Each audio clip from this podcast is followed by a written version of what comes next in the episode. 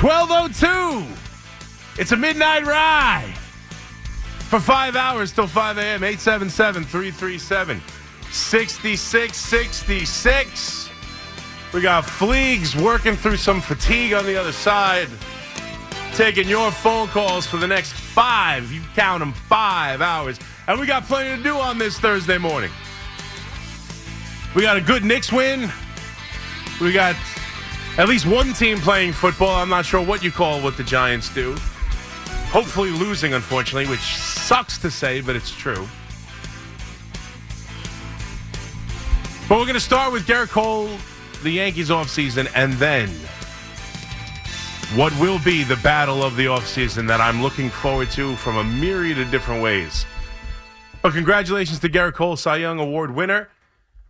Unanimous decision, rightfully so, and you could tell. You knew it. This season was his year to be had. The rest of the team sucked, and the offense was brutal. But Cole was brilliant to start the year. Cole was brilliant throughout the year. Cole deserved this award. There was a a moment in the season where it looked tight, but ultimately he pulled away late. He led the league in damn near everything. He was the best starting pitcher in Major League Baseball. And he deserves the award, and congratulations, unanimous. He joins the likes of Roger Clemens, who was the last Yankee to win one in 01, Ron Guidry.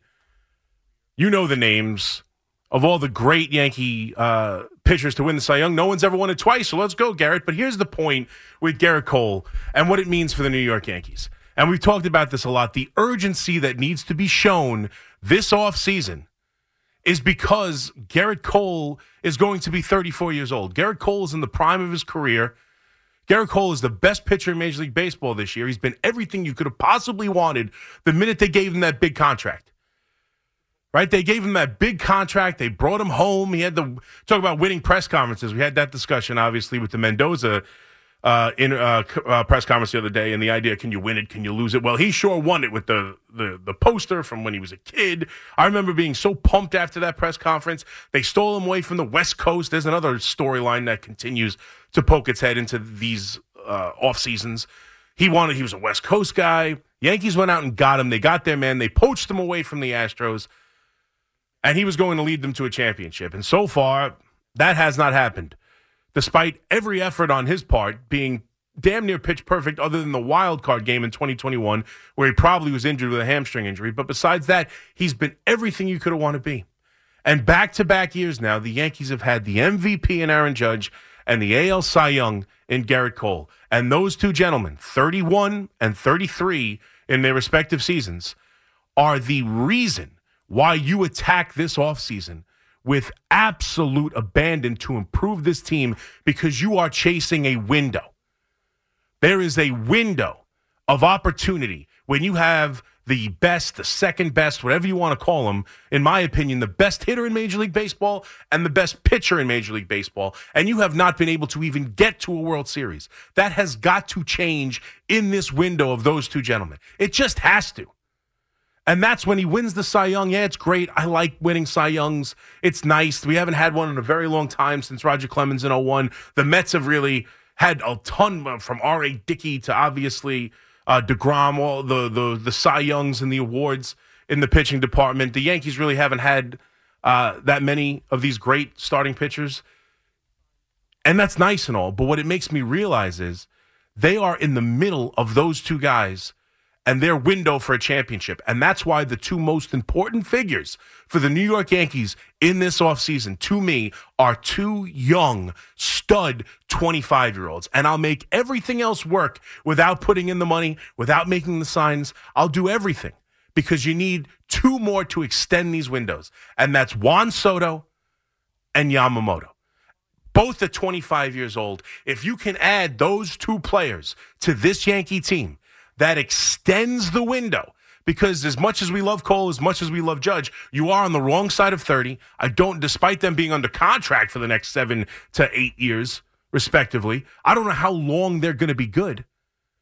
Right now, they're in their prime. You need to attack this thing. And not only do you improve this team for this window with those two players, but now hopefully, if Yamamoto is what everybody thinks he is, and certainly what we know Juan Soto to be at 25 years old, already a World Series champion, already someone you know you plug into the middle of that lineup and is one of the best hitters in Major League Baseball. If you get two 25 year old studs at the two same positions, and now you attack it with the middle of the order being Judge and Soto and the top of the rotation being Cole and Yamamoto, that is now something where it is a here and now and yet extends the window beyond that where you have to attack this thing. You have to go get Cole and Judge a championship in this window right now. This offseason is as imperative as they've had in forever. Not forget all the nonsense with Brian Cashman. Forget that they haven't won in forever.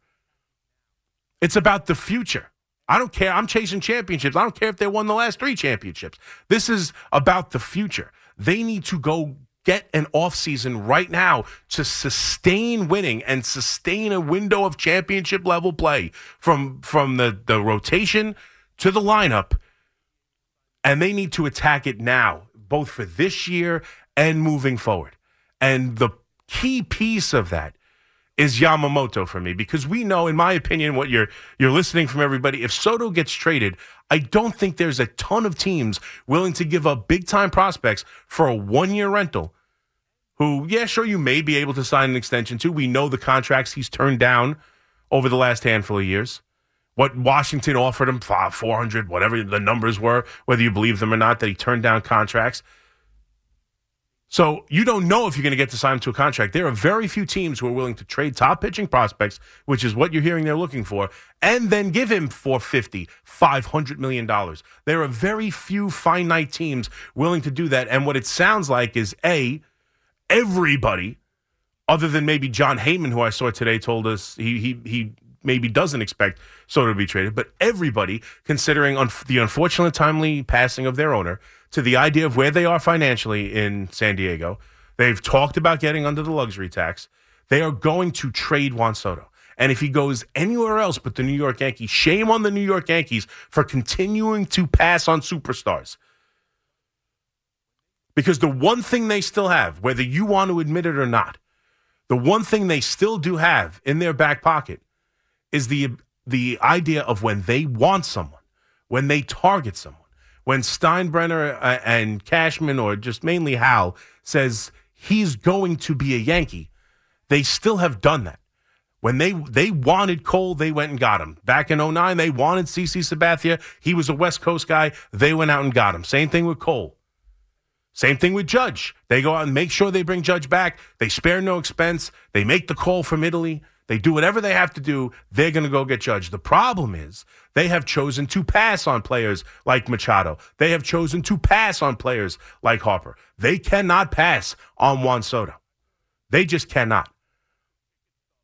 And they can't pass on Yamamoto, and neither can the Mets. And that's what's the most interesting thing to me as we are days away from Yamamoto about to being posted. A 25 year old pitching stud who everyone tells you, everyone you see, everyone who saw him. I'm told, uh, I saw a report that Brian Cashman kept the ticket stub of the game he went to go see where he threw a no hitter. This is going. This is supposed to be a superstar, young, talented pitcher who you're hearing all different comp- comps to, whether it's Lincecum or obviously Kodai Senga or whomever, that he's more durable, that his his his delivery is more repeatable, that they expect him to pitch well into it, like he he's going to stay healthier longer and and keep up better, and you know all that. You're expecting this guy to be an absolute stud, and both teams are desperate. The Mets need pitching right? The Mets are trying to build up their farm system. Then the Mets are paying other teams to, to send back, you know, better prospects. They're eating the likes of the money of the likes of Scherzer. They're eating the money, the likes of Verlander. They're doing everything they can to build up their farm system, but while still putting a competitive product on the field. And they are in desperate need of starting pitching. And already Kodai Senga has been a smashing for success for them. He was terrific. He's apparently rolled out the red carpet, made it very clear that he would love to have Yamamoto as a teammate, which apparently is something when it comes to culturally, when it comes to Japan. If there's another Japanese superstar on the team, you want the idea of the, the that superstar acquiescing to the idea of bringing in another Japanese superstar, and that's already taken care of. But mainly, both of these teams now, for the first time, in desperate need of a big time free agent, and both going after it at the same time. And both teams, you can absolutely make the case, both teams cannot afford to lose this battle. And for, for a, a myriad of different reasons. And for the for the Yankees, like I just said, they still have that that you can always point to. As frustrated as the fan base is, and God knows we're frustrated, as disappointed as we are, as much as the, oh, the, the fans don't think ownership's willing to spend money, and Brian Cashman puts money in the wrong place, and all that's accurate and fair, and there's reasons to believe all of that. Like I said, when the Yankees still want to go out and spend money and get their guy, they go get their guy and they have the pinstripes, which you're hearing reports that Yamamoto is apparently uh, uh, interested in. I know for us here in New York, where we struggle to see the forest through the trees, and everything is just, you know, we we hate the Yankees. They're 82 wins. They're miserable. I hate everything about them. They don't hit. They they're they're too analytical. All that stuff. Still, the global brand is still something significant that you cannot allow Steve Cohen and his money to swoop in and suddenly be the guy who overtakes that. They they decided to pass on offering Aaron Judge a contract. I'm not sure how serious that was. I don't know if Judge would have left the Yankees just to stay in New York. It felt like he was either going home or staying with the Yankees, but still, they could have got in that sweepstakes. They could have been the other team, like the San Diego Padres were, who swoop in and offer $400 million at the last minute. They didn't. They decided to just play it safe and not go after Judge and not have that initial loss to the New York Yankees. But now, as they both, uh, you know, are going for it, the big brother New York Yankees, for the first time, this city will spin on its axis. If the New York Yankees cannot acquire Juan Soto, because San Diego doesn't trade him, or God forbid he goes somewhere else, and they are desperately hanging on to the idea of getting the next best thing, the biggest free agent on the market, in my estimation, bigger than Bellinger, whether their needs are hitting or pitching or whatever, the next best big free agent on the market is Juan Soto. And if they allow Steve Cohen to swoop in and take him away, that will change how it's viewed in this city. And for the Mets, they are in desperate need of a starting pitcher. And what they can do by swooping in and taking away a player from the Yankees, like I said, it changes the access but the, uh, of how this city is viewed. But the other thing is, is he comes in here with the understanding of being the richest owner in baseball, being the guy who can come in and offer the contracts others can't, the guy who has the superpower of paying off bad contracts to get better prospects. That's what he does. He he put the Mets right in this thing. And if he goes into his first real battle with the New York Yankees and the prestige and the pinstripes and the fact that they're the real special team in New York, and the idea that Hal still stepped up and gave more money or gave or whatever it took to get a player and the Mets come up short in it, well, then what is the advantage of Steve Cohen? The advantage of Steve Cohen is the money and can always get the big time prospect, the big time free agent, and throw the money down and just. You can't match what I'm trying to do, Hal Steinbrenner. But if the prestige and the pinstripes and Steinbrenner steps up and gives the contract and takes him away and wins that first battle, then life goes on, same as it's always been.